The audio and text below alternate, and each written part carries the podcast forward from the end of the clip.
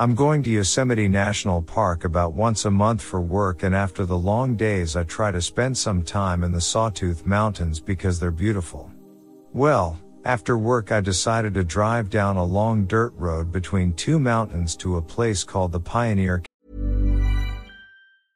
Hey, I'm Ryan Reynolds. Recently, I asked Mint Mobile's legal team if big wireless companies are allowed to raise prices due to inflation. They said yes. And then when I asked if raising prices technically violates those onerous two year contracts, they said, What the f are you talking about, you insane Hollywood ass?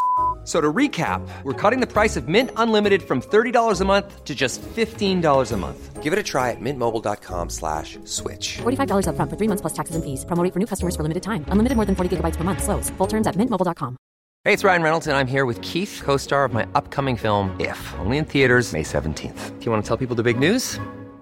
All right, I'll do it. Sign up now and you'll get unlimited for $15 a month in six months of Paramount Plus Essential Plan on us. Mintmobile.com slash switch. Upfront payment of $45 equivalent to $15 per month. Unlimited over 40 gigabytes per month. Face lower speeds. Videos at 480p. Active Mint customers by 531.24 get six months of Paramount Plus Essential Plan. Auto renews after six months. Offer ends May 31st, 2024. Separate Paramount Plus registration required. Terms and conditions apply if rated PG.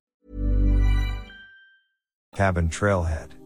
I've been to this general area many times and I love it. The scenery is amazing. What was strange this time is that there wasn't a soul around and I hadn't seen any other cars on the road at all, which was strange because that area is a very popular camping spot. So, as I reached the end of the road, I stopped and got out and started taking some pictures. Photography is a hobby of mine. I was maybe 100 yards from my truck and out of nowhere I got the most One size fits all seemed like a good idea for clothes Nice dress. Uh, it's a it's a t-shirt. until you tried it on. Same goes for your healthcare.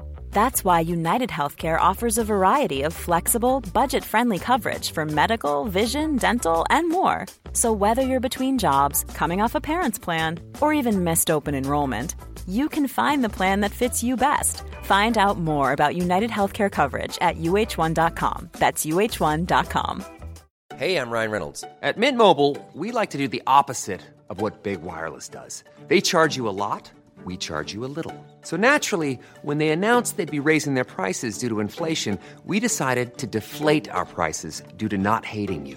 That's right. We're cutting the price of Mint Unlimited from $30 a month to just $15 a month. Give it a try at mintmobile.com slash switch.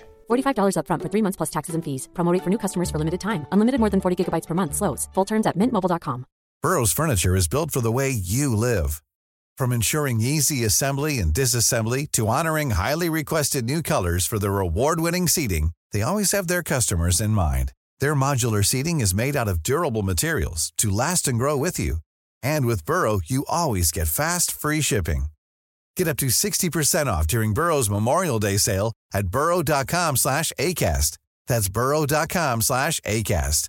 burrow.com slash ACAST.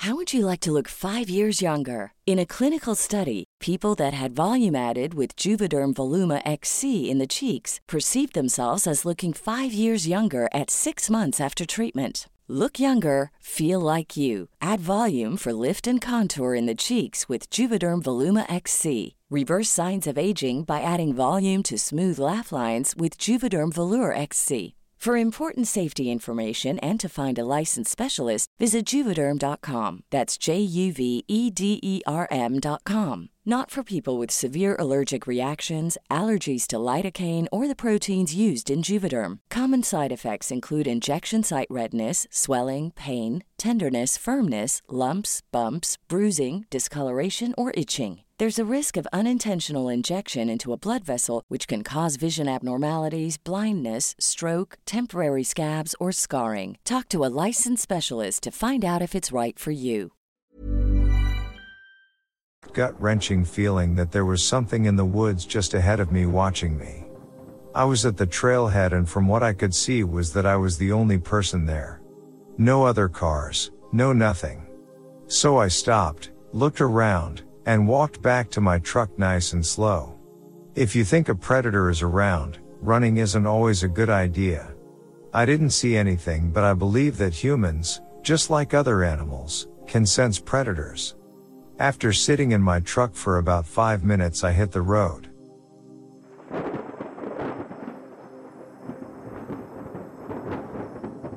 I like primitive camping and me and my wife go out sometimes by ourselves. This time, we decided to go to Yosemite. Anyway, we usually bring the dog and spend a couple nights. This time we invited some friends for drinking shenanigans. On the first day we heard a vehicle coming down the road. Not odd, there are maybe 10 more sites on this several miles of road. It's a dirt road with nothing there but these primitive sites, one way in one way out.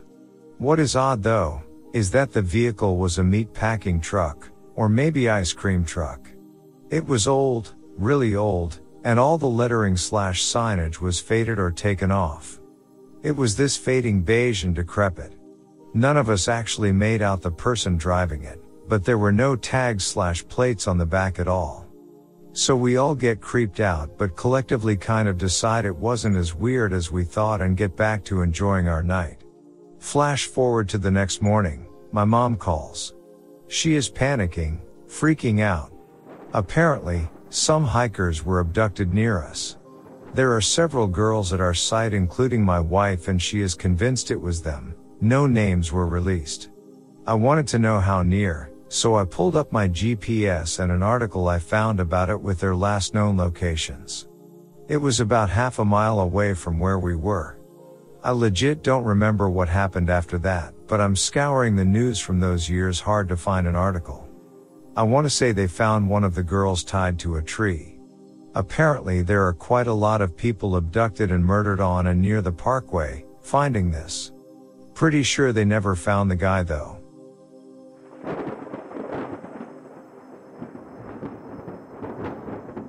I was working as a park ranger for the city park board, and a woman had been murdered and the asshole who killed her cut her into six pieces and scattered them around the city. The park is big, but it's within the city, and idiot criminals seem to think they're in the Yukon out there. Little did he know, a camera above the parking area for the garden where I worked caught him. The whole thing was grisly. I had to testify as a witness. My worst memory of it was having to leap over the arm while we were waiting for the cops and shoo a kid and his grandma away so they wouldn't blunder onto the crime scene. It took me a long time to get over the sense that any kind of branch or log on the forest floor could be a sad person. I still hate mannequin hands slash arms.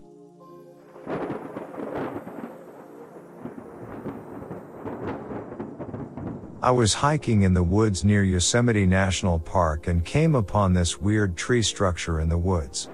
Stopped to take pics because it was, well, weird. I'd had a walking stick with me that I'd picked up along the way. Well, I set it down as I was taking pics. As soon as I pass this thing, the forest goes silent. No birds, no bugs, no animals, nothing. Then I feel it. The feeling of being watched. And it's intense too. I hike a lot and I've never felt something like that. I get about a quarter mile up the trail before it's unbearable and then I realize in my haste to get going, I'd left my walking stick down the trail at the tree structure. I got so creeped out, I ran back down the hill and as I got to that spot, my stick was gone. I ran so fast I'm surprised I didn't break my ankles. Even my dogs were acting weird. And yeah, I know that if a predator is behind you, don't run, but that feeling of flight is so intense, your rational mind can't override the lower brain when it tells you to run.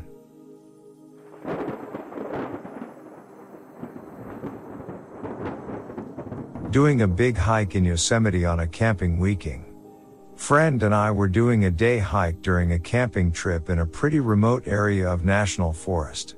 We got off course with a side trail about halfway into the hike for fun, probably 7 to 8 miles in the forest, and out of nowhere there's an open flat patch with roughly 15 teens dancing in unison wearing very odd matching clothes. There's a couple adults standing around in the same attire and they're playing some very weird, almost enchanted music. The path is designed to walk straight to them and it's somewhat thick otherwise so it's not like we can just avoid them. Before we even started discussing what, the hell, is going on or what to do they in unison freeze and stare at us. The music stops. One of the adults starts banging a drum slowly one beat at a time and the group stands up straight and continues staring at us. No words were spoken and my buddy and I turned and ran the F back as fast as we could to the main trail, which mind you took some time being a few miles off the real trail. We never looked back until we got on the main trail. Saw nothing but my God were we terrified. When we finally got back to our car, in the distance we saw one of the adults in that matching outfit standing at the tree line watching us. So he followed us a good 8 to 10 miles. That ended the camping trip. Went back to our site, packed and left. There are woods and fields in Yosemite, so me and my cousins decided to go for a walk by the river through the fields, as during the day there is relatively little to worry about. However, one of my cousins was walking too slowly and we got caught out there after sunset, which is not good. The area gets quite dodgy at night. We start heading back quickly, when we see poachers with guns in the woods setting parts of it on fire. I guess, park rangers weren't any close. There was no other way out so we'd have to pass by them pretty closely. Unfortunately as we passed by, we entered the area with mobile signal and my cousin's phone started pinging text alerts very loudly. The guys realized they weren't alone, and all hell broke loose when they heard. We ran for it while they chased after us and yelled and screamed at us. Thankfully they never caught up, we had quite a head start, and gave up once we reached the town.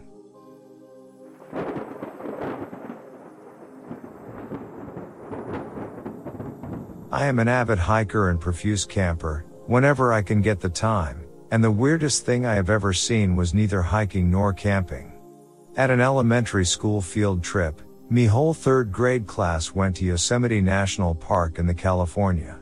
We were sitting in this meadow area eating lunch, 99% of us had a yellow box of Lunchables, and we were told we can essentially have recess in the meadow when we were done eating.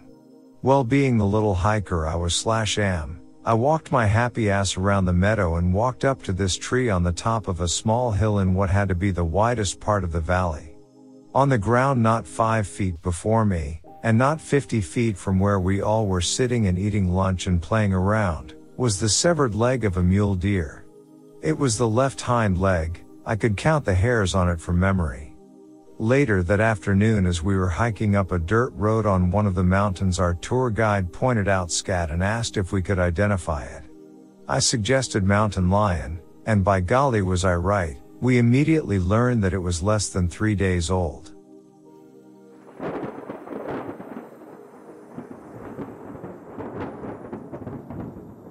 It was my 12th birthday and my friends and I took a very long walk through the Yosemite.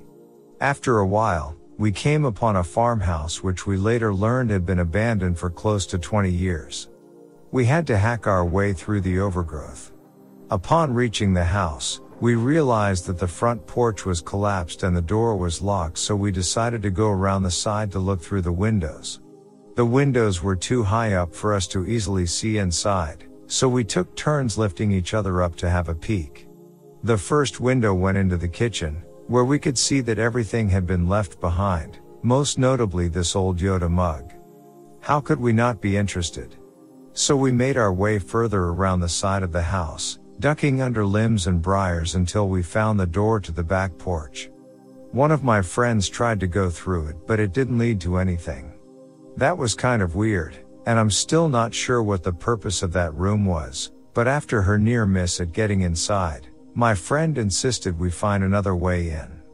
So we kept walking, turning the corner around to the back of the house. We were just about to step up to the next window when we noticed an odd heap at the base of the foundation. It turned out to be a dead calf with its eyes missing. It had not been dead for more than a couple of days or we would have smelled it. But since we were in a rural wooded area with other farms nearby we figured it had just wandered off. Even though none of those farms had cows, just fields.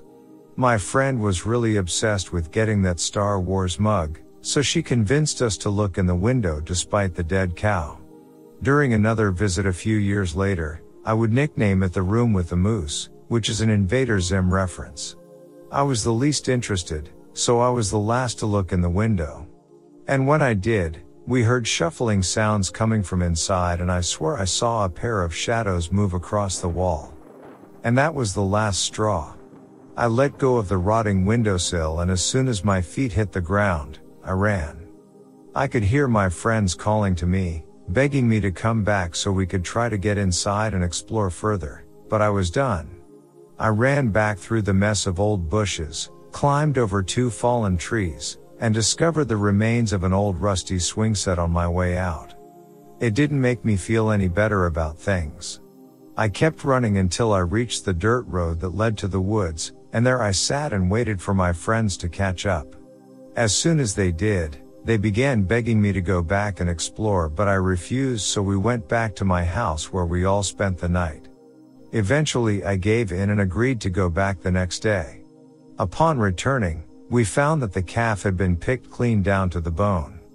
We did not live in an area with wolves or coyotes. At that point, we were all done with the house. The reason I have photos is because we went back later when we were teenagers. We found evidence of drug use inside, so maybe there were squatters? Or maybe it really was haunted? My mom and a couple friends and I visited Yellowstone back when I was around 12. My mom had been there a few times and knew the general layout of the major areas. I, However, had no idea where anything was. During the time when Old Faithful erupted, I got separated from my group without noticing. I decided to head towards one of the higher up paths that hugs the tree line to see if I could spot them. I got to the path and looked out, but I didn't see them, so I called my mom and told her where I was and she said we'd all meet up there. I waited right next to a couple of large brown rocks for about 10 minutes playing on my phone before I heard my name in a hushed whisper. I looked up and my mom was standing toughly 15 feet away with a terrified look on her face and a small group of equally worried looking tourists further behind her. She beckoned me to slowly walk towards her. Not knowing why, but sensing her obvious seriousness, I carefully glanced around and, even though I didn't see anything immediately dangerous, carefully walked towards her. As I neared my mom, five or so park rangers appeared jogging up the path. They all took in the situation in under a few seconds and, walking past me, remarkably quickly and silently, made a barrier around the large rocks. Unbeknownst to me, I had just spent 10 minutes calmly standing inches away from not a group of large rocks, but three very large, very quiet, sleeping bison. Suffice to say, my mom kept a much closer eye on me for the rest of the trip.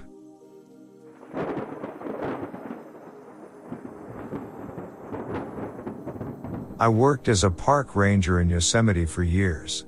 I've been charged by grizzlies, heard a wolf pack howling not far off, been in tons of abandoned cabins.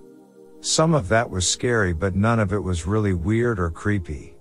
The creepiest place I've ever been is Interstate Freeway right of way when I worked for DOT. It's a whole separate travel corridor for homeless slash itinerant people. Most people will never set foot there in their entire lives, though it steps away from residential and commercial development. Bloody, moldy mattresses, torn clothing, drug paraphernalia. It just gives you this feeling of sorrow and despair mixed with wariness and fear. Horrible,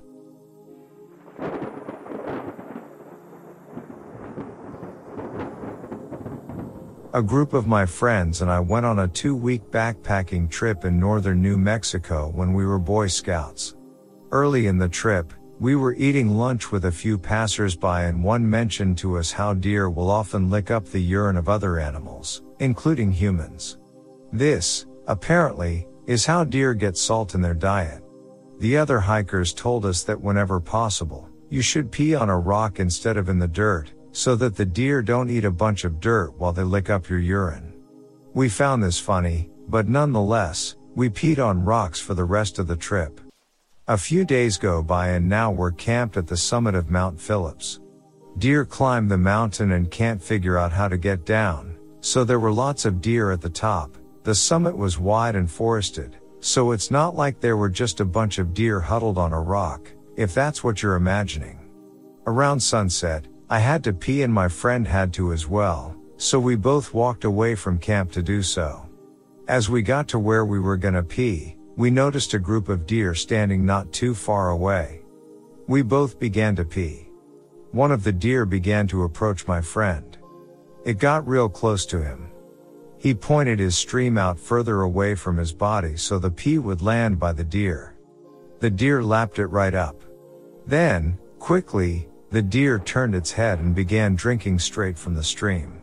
This must have been far too close for my friend's comfort, so he pinched himself off and backed away in a panic. The deer continued to lick up what was left on the ground. This happened just about 10 feet away from me, and I still can't believe I saw it take place.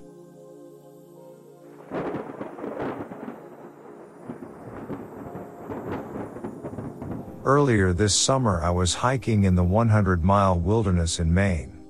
A couple days into my trip I got really sick. Sore throat, headache, fatigue, loss of appetite. About the worst cocktail of symptoms for hiking long distance. I had found a tick on me and I was terrified that I might have Lyme disease. I decided to get off trail and see a doctor, which is easier said than done in the most remote, inaccessible section of the whole Appalachian Trail. Thankfully, there are old logging roads which crisscross the wilderness, so I decided to turn off onto a road which, I was told, led to a campground. There I hoped to find some day hikers and get a ride into town. As soon as I turned off the AT, it started pouring rain, which only increased my misery. A few minutes later I noticed a dog in the woods. Strange, I thought. Then I saw another dog. And another, and another. About a dozen big hunting hounds, fenced off, randomly in the middle of nowhere, Maine. They barked at me, slavering, and pawed at the chicken wire fence, which did not seem strong enough to contain them. This was slightly disconcerting, but the brown trouser moment came when I spotted a lone figure in the woods, what seemed like a tall man in a hooded blue rain jacket and pants. I couldn't see his face, and he just stood there, still as a statue. Severely spooked, I hiked out of there on the double. In the backcountry it's generally good manners to say hello and exchange pleasantries, but this guy didn't say a word. Maybe it was because of the rain, maybe he was feeding bodies to his hounds out there, I may never know. But he definitely saw me, and I could tell that he was watching me go past.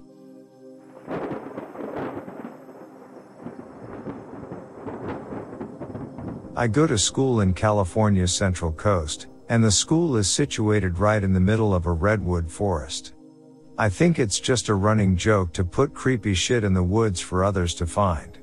I've done some pretty extensive hiking and mountain biking in the area, and I've found a lot of weird stuff in a lot of weird places. A lot of teepees that people have built, and they often have something inside, like a piece of clothing or a note hanging from the wall. I found one structure, several miles from the nearest road or anything, that was probably 5 feet wide, 6 feet tall, and 25 feet deep, all built out of sticks and strings. The entire ceiling was covered with strings that hung down, each holding something. Many of them had photographs of creepy looking places or of people with their faces crossed out. Inside of a weatherproof container at the deepest part of the hut was a sleeping bag and a stack of a bunch of journals, all completely filled out with disjointed scrawled thoughts that looked like complete insanity. Beside the container was a large glass bong that looked chipped but usable. There were also a ton of religious looking items, such as small cement statues. While you're close to the school this stuff is fun to explore because it's just made by bored hiking students and it's actually cool to see. But if you stray too far off campus you go into bordering state slash regional parks, where apparently many of these makeshift shelters are actually where some homeless people live, and I'd rather not be caught rifling through some homeless guy's belongings.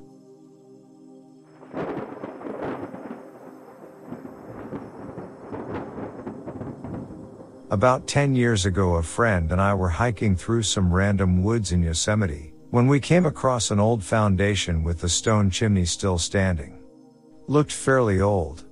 We continued down a ways when we came across an old graveyard. It wasn't very big so we assumed it was a family plot possibly from the nearby house. There were two pretty large headstones. One was large and rectangular made of a white marble and the other was more of an obelisk and a bit taller. Both of the death dates were late 1800s. We weren't sure if it was still being maintained because it wasn't very overgrown. Also, the white headstone's grave had a perfect rectangle of flowers growing around it. It was late fall and these flowers were still green and blooming. There were a few other smaller headstones that were harder to read. A little further back were 12 sunken in grave shaped holes with blank rocks at the head. We weren't really sure what they were for, but I was thinking they could be the slaves of the other people. I write down the names on the large headstones and Google them when we got back home that night. I found one blog post with the names on them. It was a letter that her aunt had written to someone. She talked about visiting her grandparents on their land. She described the house being on a hilltop. She also mentions the last time she was there after her grandparents had passed away. She said she had visited their graves and described their headstones as we had seen them. She also mentions them being buried with their slaves. Turns out we were right. A creepy but cool thing to have come across.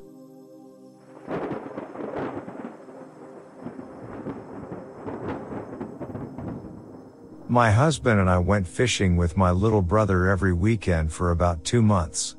We'd drive to my grandparents and hike about a mile or two to a somewhat secluded portion of the river, which was only accessible through private property or following the river for a while.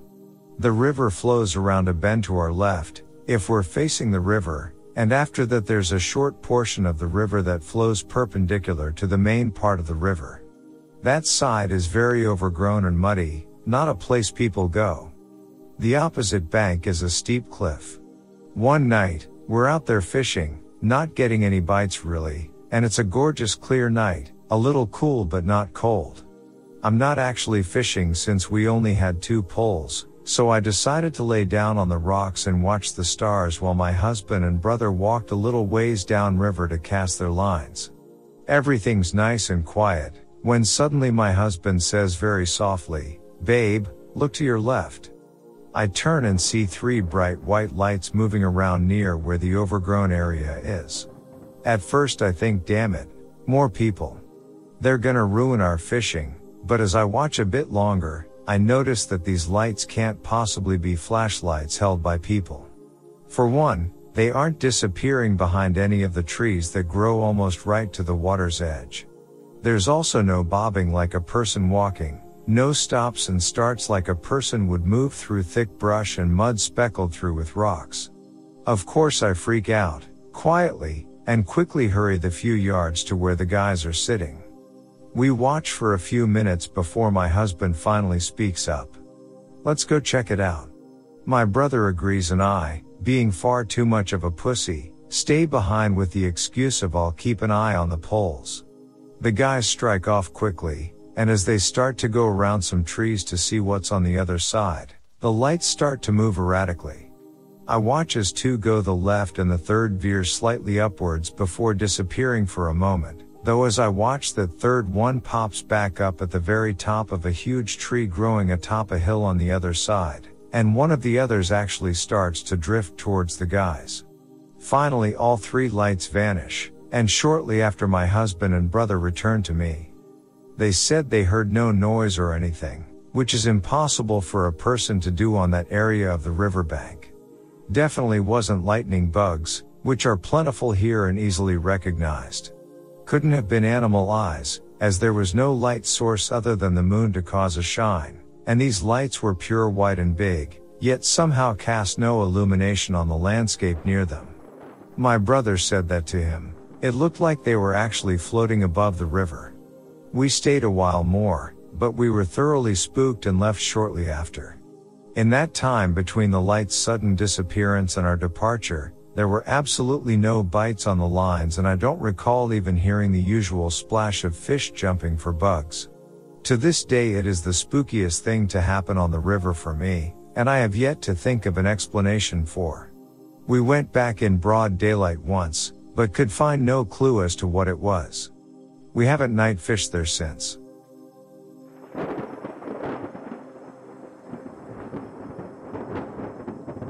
South Manitou Island, Michigan. It was an ecology club expedition in high school. After we arrive on the island and set up camp, us boys go for a quick hike to check out the island graveyard that we noticed marked on the map. It's a clear mid-afternoon when we get to the graveyard. As we look around, we all are making smallpox and Oregon Trail death jokes. Then, out of nowhere, a bunch of clouds roll in on us. Nothing scary about that, typical Michigan weather. But then we look down and notice that foam is coming up from the grass all around us. We ran back to camp and had a tough time leaving the fire that night. Mother's Day's hike with my mother and grandmother went really bad when we decided to try a new path. This wasn't a big deal as it was a rather self-contained park where all paths led back to one of three entrances, but apparently this one did not. Over the next six hours we passed a private country club that I'd never even heard of, abandoned roads in the middle of heavily forested areas, a biking race, a really creepy pond, a large number of gunshots, which for some reason we went towards, but the weirdest was a completely abandoned camp. A dozen cabins, and outhouses, and a few others that were all just rotting away.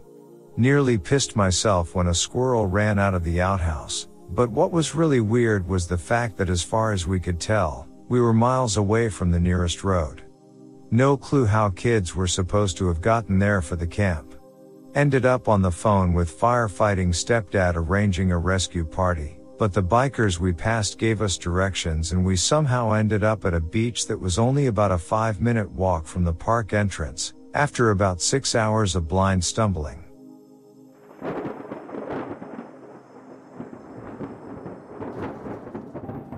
I have spent my entire life camping and hiking all over the place. At first I thought of the time I found a wicker baby basket in middle of nowhere in middle of the night but honestly that was nothing compared to what I found as a kid. Midnight Alley is what called an area of wood near my childhood house. We used it mostly for BMX but there were tons and tons of trails through it. The woods were notorious because someone burnt down a gymnastics place and escaped into the woods. Well, one time when we were exploring those woods, we came upon an area of the ground that wasn't quite right.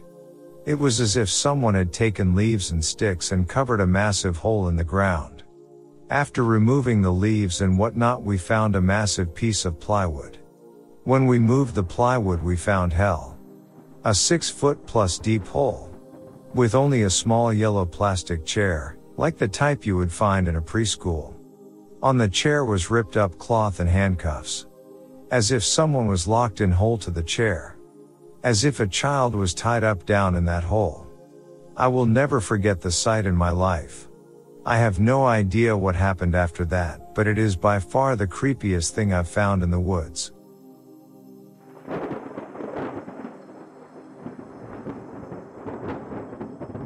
I live in Utah, I went hiking up on the Bonneville Shoreline Trail that used to be the shore of Lake Bonneville ages ago. This day I picked a different trail to follow, one I'd never been on before. After hiking for a few miles up this trail, I come around a bend and I see two trees that had apparently been uprooted or fallen, and they were placed over the trail in a way that made it look like archway. That by itself wasn't weird, but there were two big elk skulls placed on the end of each tree, placed just so that the empty eye sockets of the skull were looking directly at you as you passed under on the trail. I thought that was kinda weird, but you know, whatever, probably just some people thinking they're funny. I shrugged it off and kept going. But as soon as I passed through the threshold of the archway, a cold chill shot up my spine and I felt my hackles rise instantly and goosebumps all over my body. I kept going for a little while cause I didn't want to go back yet, but the whole time I was walking, I couldn't shake the sensation that I was being watched. It had me feeling really tense. I walked for a good 10 minutes before I decided to turn around. As I'm walking back, maybe 5 minutes later, it gets real quiet very suddenly. All the birds stopped chirping, all the little animals around stopped moving. It even seemed like the wind died down at that moment too. Total silence. My dad was a real big hunter when I was younger, so I'm very familiar with the idea that sudden quiet in the wilderness generally equals bad news. By this point I had a white knuckle grip on the hilt of my big survival knife as I kept walking down the trail. I passed through the archway again and honestly broke into a full-on sprint. I didn't see anything, but there was something there. I was being stalked, I could feel the eyes still even as I ran away down the trail. I haven't been back to that trail since that day. I don't what it was that was stalking me that day, but there was something there and I don't want to find out what.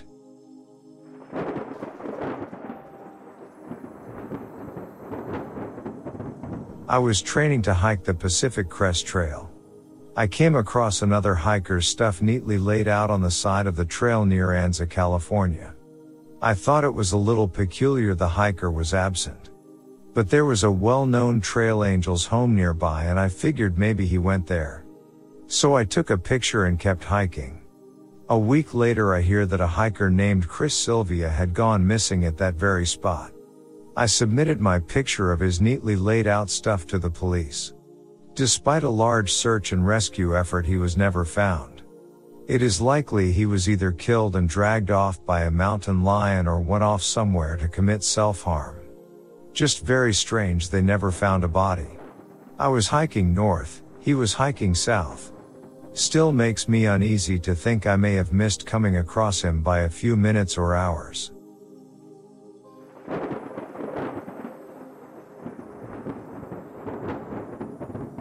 Park ranger here. I work in a small town with little woods, but I have seen some weird shit. Two men having sex on a swing set. Pretty sure they were home.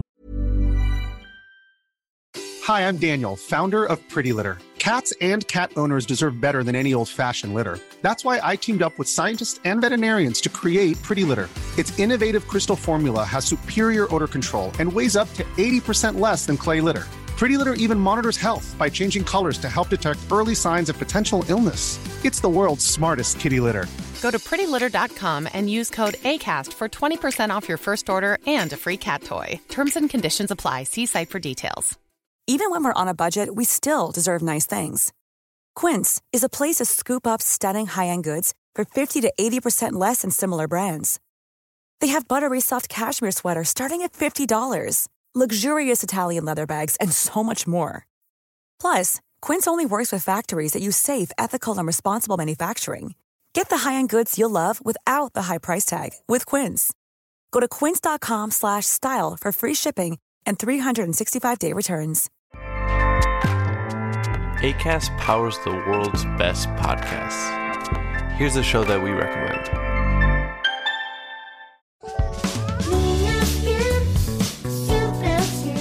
Hi, I'm Ando. And I'm Fer. And we host Niñas Bien podcast. We want to invite you to listen to our show. Niñas Bien means good girls in Spanish, but you have to know that this is not a podcast for good girls. Or for girls at all. It is a comedy podcast, so everyone is welcome to listen. We talk about sex, relationships, technology. We recommend movies and TV shows and discuss pop culture in general. And there is Chisme Ajeno too.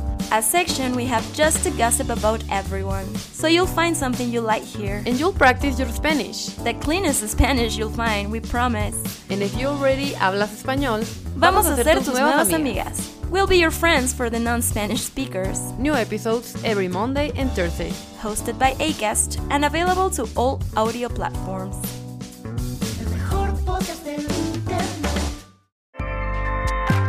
ACAST helps creators launch, grow, and monetize their podcasts everywhere. ACAST.com. Lady walking her pet turtle. She does this every Saturday. Its name is Troy. LARPers? Late 20s, early 30s people recreating Twilight.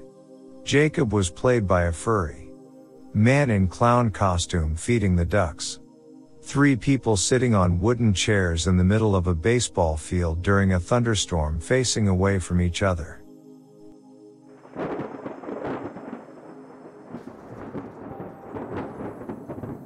I was hiking in New Zealand, not far from Auckland, alone, in the bush, and listening to audiobooks. The last one was some H.P. Lovecraft story about Cthulhu, with human sacrifice. One of those audiobooks with sound effects and music. So lots of screaming and chanting and weird sounds. But hey, nice sunny day in the bush, awesome tramping, so not scary at all, but a good story to listen to. I decided to set up camp in a cave, a very cool place, used to be a sea cave a couple centuries ago but the ocean has been pushing sand and is now 5 kilometers from there, so it's just sand. The cave is huge, in the last century people used to come here to dance on weekend nights, there even was a wooden floor and all, this is now buried under meters of sand. Well anyway, I set up my tent, start to cook my dinner and eat. Then a guy comes and tells me that he and his friends are coming to play drums and stuff in the cave for about an hour, and am I cool with it? I said sure, I love drums, and the acoustic of the place is sweet. So here he comes in the cave with his friends. My tent was set up at the back of the cave, so I sit there and watch them while finishing my dinner. They come and sit in a circle in the middle of the cave, between me and the cave entrance. And they, just sit there. For like 15 minutes, silently. Okay, I think, maybe they are into some kind of yoga or whatever. Then they begin to scream randomly, every one of them, like crazy people. For about five minutes. At this point I'm thinking well that might be some group therapy, who am I to judge? But still, it sounded exactly like the stuff in my audiobook. Weird. After that they began chanting and banging a tambourine, reciting prayers in a language that I didn't know. Then they stopped doing any sound and just stayed standing in a circle, silent, for about 10 more minutes. And then they started screaming and laughing, but each one at a time. After an hour they just left silently. I didn't sleep very well that night, wondering if they would come back to slaughter me for Cthulhu.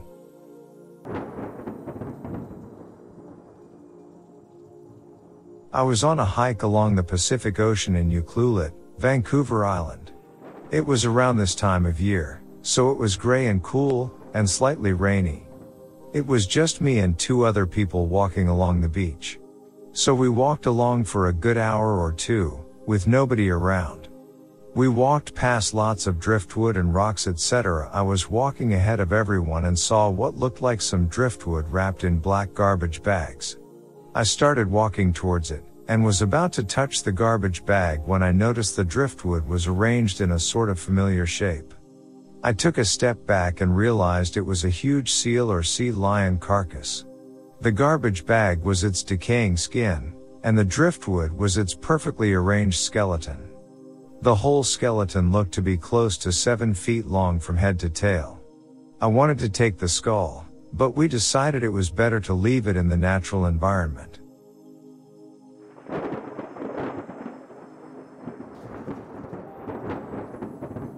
Canoeing on border of Quetico Provincial Park in Canada and Boundary Waters Canoe Area as a park employee, chose to do a night paddle on calm night with beautiful stars out.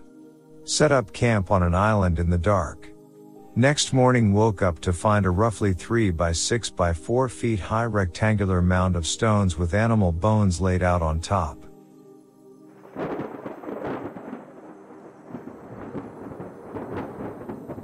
During survival training, hearing footsteps about 10 feet away from where we bivouacked.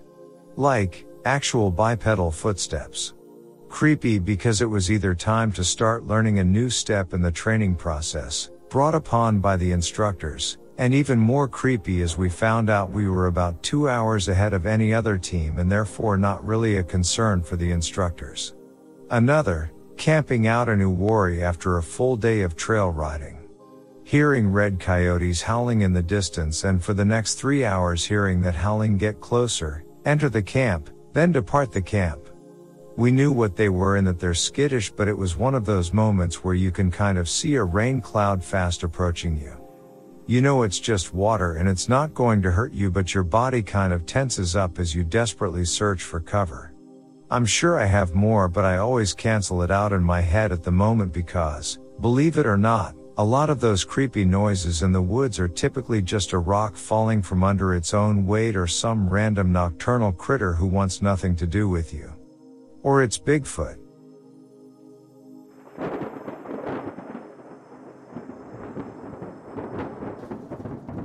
I was camping at an old World War II prison camp located on a mountain near my city. Mount Lemmon in Arizona. The camp has mostly been torn down, just foundation survives really. I was nine and didn't know at the time what the origins of the prison camp were, I just thought it used to be an old prison ground that got turned into a campsite once the prison shut down. In a way I was right, but horribly mistaken too.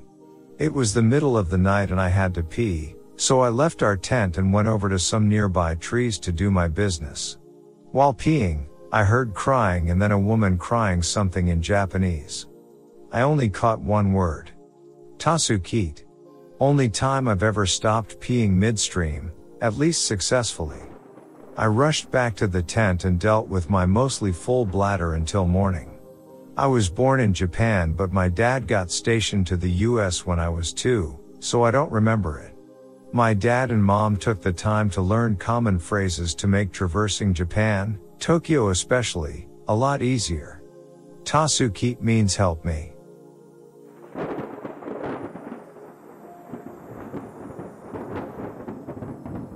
Was hiking on some backcountry hills in Idaho with a friend. The land was purchased and a home being built on it by my friend, and we had permission to pull a couple deer off the land by the new owners. The land was heavily logged in the past and was still springing back. We found a clearing in the woods with some interesting things left behind by the loggers years before, things like cloves and a coat. We also found an old metal logging hard hat that had been stoved in from the top and had remnants of a lot of dried blood in it. Whoever was wearing it died that day. I have little doubt of that.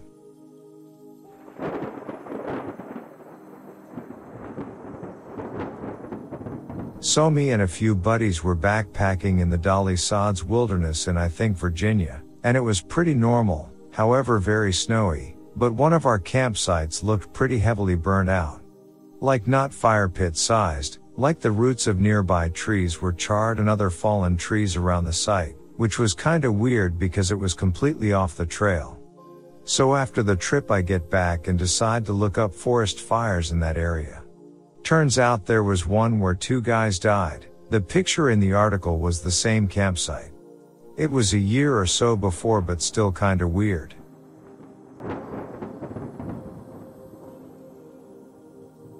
I was in Idaho over the summer and went to this remote town a few hours outside of Boise called Atlanta.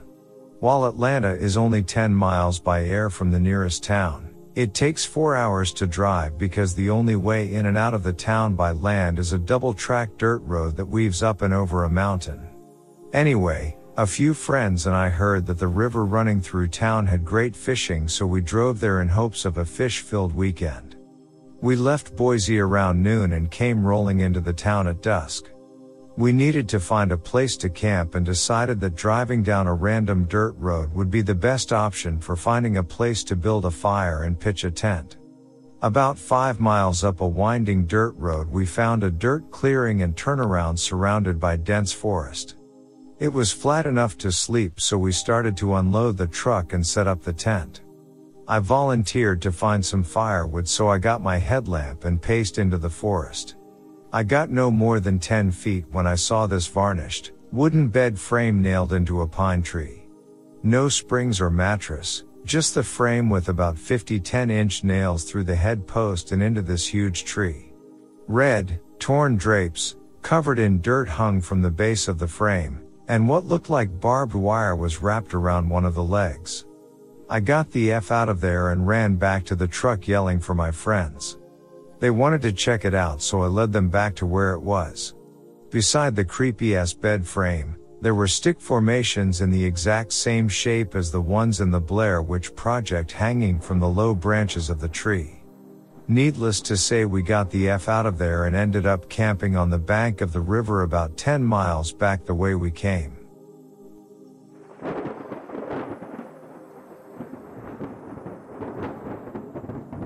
A while ago, I solo hiked the Bruce Trail in Ontario. While hiking, I crossed paths with many people, typically hiking in the opposite direction. This night sucked. I passed a man on the trail walking the opposite direction. I said hi as is the etiquette on the trail. He stopped and asked me about my hike. I gave him vague answers. After a few minutes of small talk, he offered to walk me to my next campsite. I declined. He proceeded to take out several knives including a machete, which is not the etiquette on the trail, talking about his experience handling them. He kept pushing me about where I was going to set up camp that night. We parted ways, but I noticed him following me a little ways behind. I stared to run. I ran about 5 kilometer with my my 30 plus pound pack on my back without fatigue. Didn't know I had it in me. I made it to my secondary site just as the sun was setting and made camp. That night, I was sitting outside admiring the city lights far off and having a cup of tea when a raccoon came up to me. I had my backpack right beside me, and he started going through it. I am sitting right beside my bag and this 40 pound raccoon starts to take IT. I start batting at him, nothing. I hiss, I growl, nothing. I pepper spray him. He leaves. I finish setting up camp. And 20 minutes later, big ass aggressive raccoons are trying to get into my tent. I open the tent and pepper spray again. They run away. I hang my pack from a large tree branch about 50 meters away from my tent. While doing this, the raccoon team was hissing and growing at me. They were fearless and huge. I basically cried myself to sleep in my flimsy tent that night hoping they wouldn't get into my food and wouldn't attack. To be honest, I'm not sure which of the two were scarier. Probably the weird guy with the knives.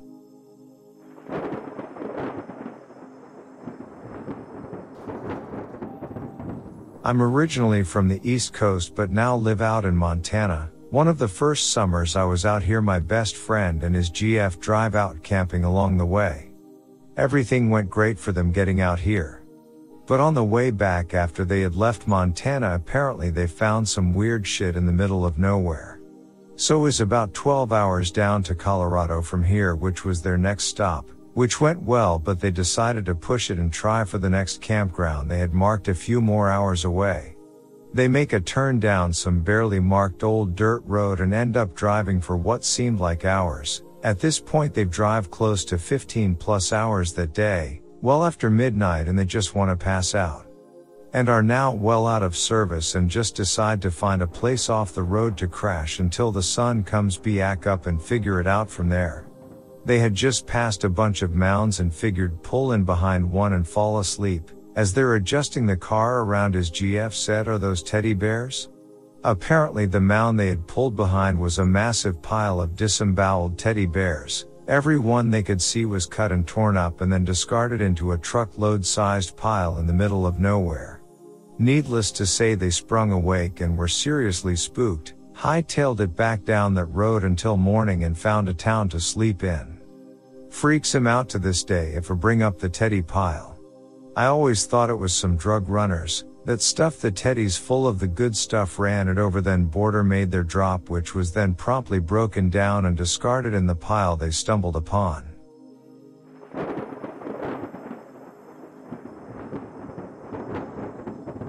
I went canoe camping with my family two years ago in northern Canada. We had to drive far and eventually turned into a gravel road where at the end we set up camp. When we finished setting up camp, we noticed a car parked not too far from us and thought nothing of it. Now we did a large circuit, 150 kilometers, which took seven days yet we when we came back the car was still there. That night we camped near it like on our first night discussing it. My dad thought the drive was fine, my mom thought he got lost and was worried about the driver. We decided to go back and check out the car in the morning. We get to the car and try to open it. It unlocks. It stinks in the car, but we still snoop around for clues to find out what happened to the driver. I found his wallet in the glove box. He had 2cc, $100 cash, debit card, and SSN card, among a few other things. Not long after my dad spots that TGE keys to the car is still in the ignition, but by this point the stench in the car is killing us. So we take a breath of fresh air and discuss our findings. We decide to check the truck because we pretty much covered the entire front of the car. As soon as we opened the trunk the smell hit us hard. The entire back of the car was covered in a blanket and there was what looked like a body underneath. My mom ran away, but I took off the covers. It was just a pile of old clothes. We had no cell phone reception where we were, but once we drove on the main road for a bit, we called it the suspicious car. Never knew what came of it though. I still wonder if he killed himself in the forest, but I guess I'll never know.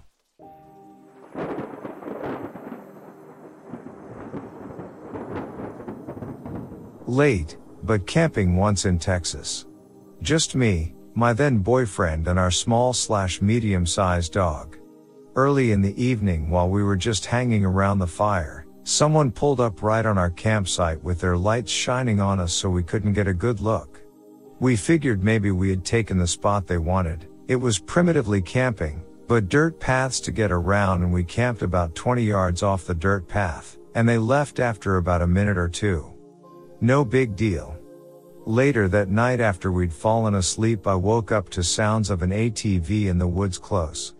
They pulled up about 20 feet away from our tent, sat there for a minute and left. I was feeling uneasy but decided to go back to sleep. Meanwhile BF and dog are sound asleep, WTF. Doze off and what seems to be just an hour or two later I wake up to the roar of several ATVs pulling up on us. I sit up and shake my BF because at this point they are all in our campsite just sitting there. We didn't have a gun on us and the most menacing thing in reach was a machete. We were trying to decide what to do when one starts to pull up closer on us. I lose it and just yell as boldly as I could what the F, assholes and they left. We packed up after waiting to make sure we couldn't hear them anymore and left. Too weirded out to stay. I still don't know about my choice of words.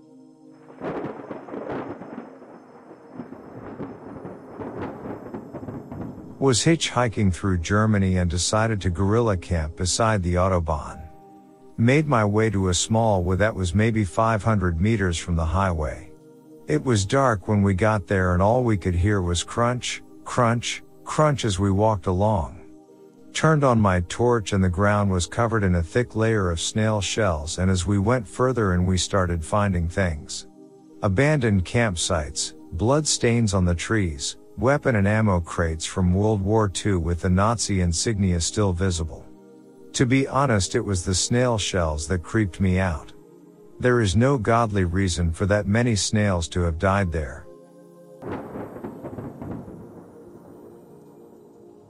I have one for this from when I was a Boy Scout. One night close to dark I was sitting and cooking at my camp stove when I heard a scream. I ran into the woods from the direction I heard it in, and was worried I'd find a woman who had been hurt or worse. I kept hearing this same noise for a good 10 to 15 minutes. Finally I narrowed it down to a small grove of trees in a clearing and I kept hearing the sounds of what I could swear was a woman. I was baffled and thoroughly creeped out. Finally one of my buddies looked up when he heard it and it was a goddamn mountain lion in a tree. We had been lured in by a lion that sounded like a woman. It was super cool, but we totally could have been lion chow.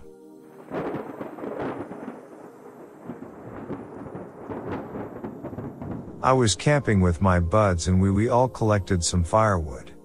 I pushed over a smallish stump and threw it on the fire. A bit later I noticed a faint glow coming off the interior of it. I gathered some chunks in a cup and set off to find a ranger and when I did he had no idea. He told me to check with the biology department at a college. My friend accidentally threw my samples out on the trip home so I never got an answer. At the time we were teenagers and convinced ourselves it was radioactive because there was a nuclear power plant close by but now I think it might have just been some weird kind of mold.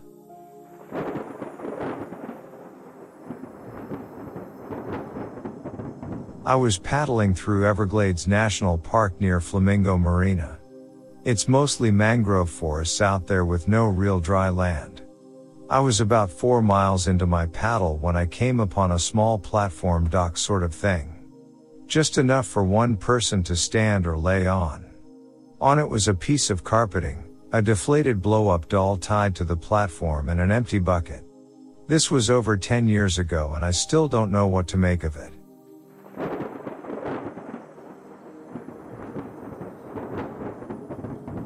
As a 12 year old, my brother Dan and I were hiking at Point Reyes in North Carolina. This was fall 1977. There had been women murdered in that park around that time. We came around a bend in the trail and a hooded albino man appeared walking toward us. My brother whispered, Don't look at him, but I could not. His eyes were cold, cold, cold. He seemed to be seven feet tall cause my brother was six feet and this guy may have had a foot over Dan. I nervously said hi but the guy just kept walking. After we passed him I turned around to get a second look but he was vanished. This still gives me the creeps.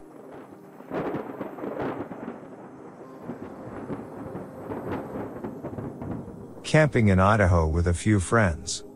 Very remote location. Federal land. We awoke in the morning to some odd sounds outside our tent. Slowly peeked out the tent window only to see hundreds of sheep surrounding us. Hundreds. Skittish as hell, the sheep were, which made it look like they could stampede at any moment. Eventually, a man on horseback came along to herd them across the creek.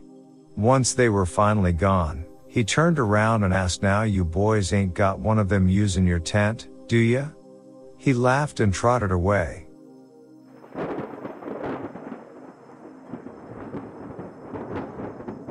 For years my dad and I, and his dad, before he died, rest in peace, have hiked some section of the Wind River Range. Last summer we went up to Chain Lakes, a popular backpacking spot but not one anyone can handle, so if you know when to go you can be the only person there. My dad and I get back from a day hike to Cook Lakes and suddenly hear a rolling stampede. At least a half dozen big animals are running, tripping, and huffing. We stop in our tracks, count to 10, felt more like 60, and hear a .44 Magnum pistol shoot once. Twice. Three times. The commotion quiets but doesn't stop, and we walk forward quietly, Crocs on our feet and Swiss Army knives set to whatever makes us feel the most protected. Around the corner is a boy my age, at the time I was about 16, with a gun in his hand and five black horses in a disassembled line. On the ground is a white horse, two wolves, and all the backpacking gear that White Horse was carrying. Bite marks line the white horse's long neck, and the wolves have bullet holes in their rib cages. The boy looks absolutely deadpan, and as we walk closer to the horse we see where the third bullet went. We help the boy put the packs on another horse, the one in the back, and cross the tight stream back to our camp.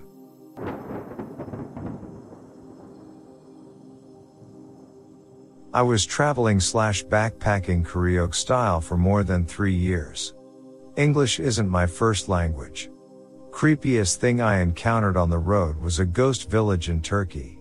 We were traveling in a group, with a dog, some chickens and a mule. No joke. The village we came to was totally abandoned, old houses, made from natural stones, not even bricks. All clothes, food, furniture and everything was still there. Some of the houses had plates, forks and stuff on the table, as if a family was just about to have dinner. It wasn't just one house though. It was a whole village's. Valuables still there, food in the shelves, crops hanging to dry and all that. Nobody took any of the furniture, looked like all the village left in a terrible rush, very suddenly. We stayed for about a week, nobody really dared to sleep in the houses, so we slept outside except two of us.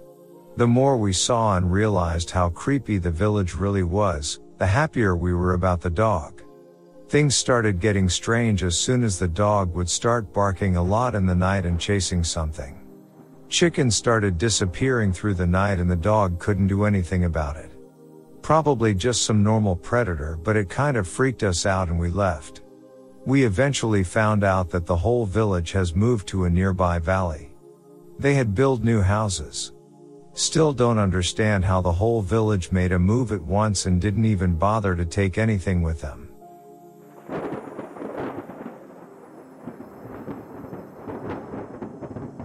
I was gonna go camping with my boyfriend's family one night. We decided to do this on a whim. So we pack up stuff, get on the road and travel a few hours away and try to find this remote camping site. It's a bit confusing and we end up giving up as by the time we find it and get everything set up it would have been around midnight. So we decided it's not worth it to continue to look for it. About a week later I find out that the day after we were there. And we were fairly close to the campsite. There's a lake nearby. A few hundred yards from the campsite. A couple of bodies were found the next day. They were killed the night before. We would have been right there if we would have continued to look for the spot.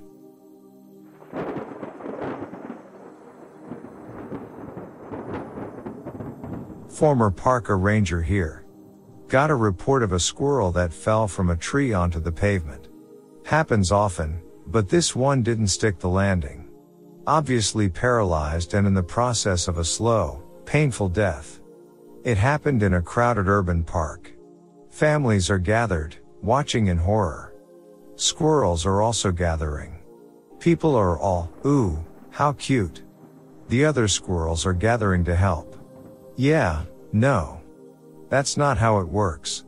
I got there just in time to hear the horrified screams of so, so many traumatized children who just got to see a paralyzed, dying squirrel getting eaten by his brethren. Squirrels can and do scream, by the way.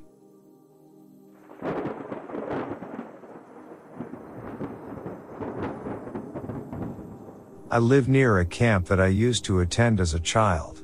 When I was seven, there was a counselor at the camp who was Russian. The camp has a very large staff exchange program with many different countries, and very weird at that. Counselors said he was incredibly fast, and during staff only campfires he would catch, skin, and eat live rabbits. He could do this crazy, sleeper hold move. It essentially was a strangling move that knocked you out for a few seconds, you came to, and were fine a minute later. I saw him do it on a counselor once, the guy was out for about 10 seconds. He was forbidden to do it after that. However, kids got curious and started asking him to do the move.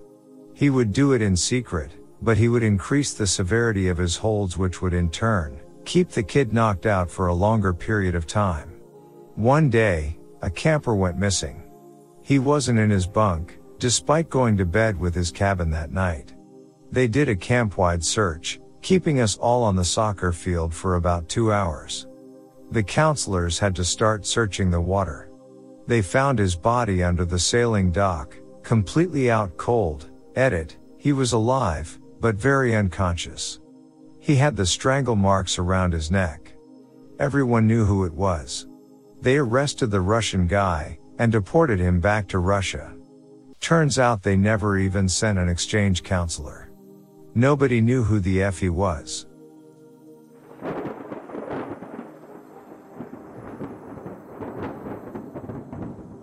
Was on a bike trip in Olympic National Park in March a few years ago. It was cold and I was camping at the Elwha River campground. There were two people in the campsite, me and an old forest slash veteran slash gruff dude. We nodded at each other and it was tight. Anywho, I woke up the next morning and a shitty Honda Civic was racing around the loop every 10 minutes or so, and it was annoying as F. The thing finally stops by my site, of course, and the driver gets out and starts yelling at the woman he is with, which is followed by him beating on the woman he is with. I nope the F out of there and go hang out with the old dude. I'm on a bike trip, there is nothing I can do in this situation. The other guy gave me some coffee and we decided that we're not messing with those people without a gun. The driver then starts looking into my tent and I'm freaking out because all of my expensive photography shit is in there. Luckily, a park electrician pulls up out of pure dumb luck and grabs his shovel out of his van because he doesn't have a gun either. He calls the park rangers and 10 minutes later about five squad cars show up. God bless that guy because at least he had a blunt metal object and a radio. The rangers arrest the guy, and we find out that he was released from the state prison the night before, picked up his ex-GF, got drugged up, and then drove out into the woods with her. F that shit. I skipped breakfast and did 50 miles just to get the F out of there.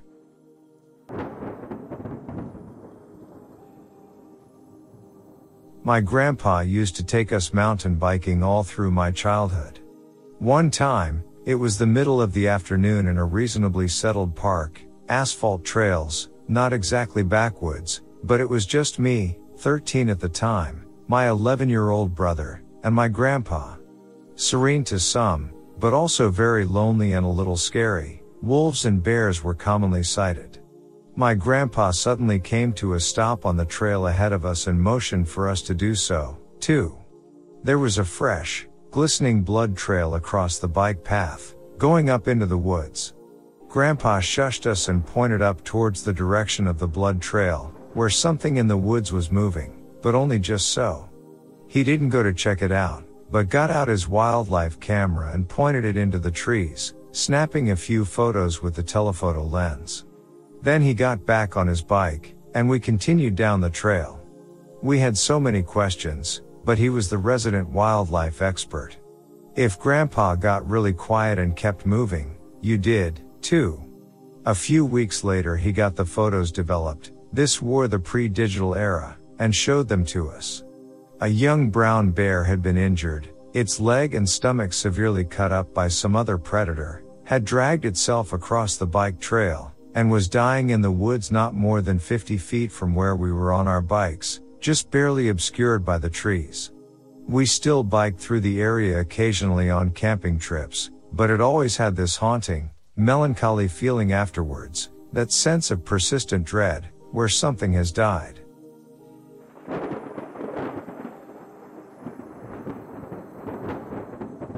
I lived in a small town in rural southwest Missouri. I was exploring the woods near a friend's house when I was in fourth or fifth grade. It was near train tracks and an abandoned train. Sometimes hobos could be found in the area. As we were tracing through we notice a larger deep puddle and I see a bike mostly submerged in the water. It had been there quite a while and was covered in rust.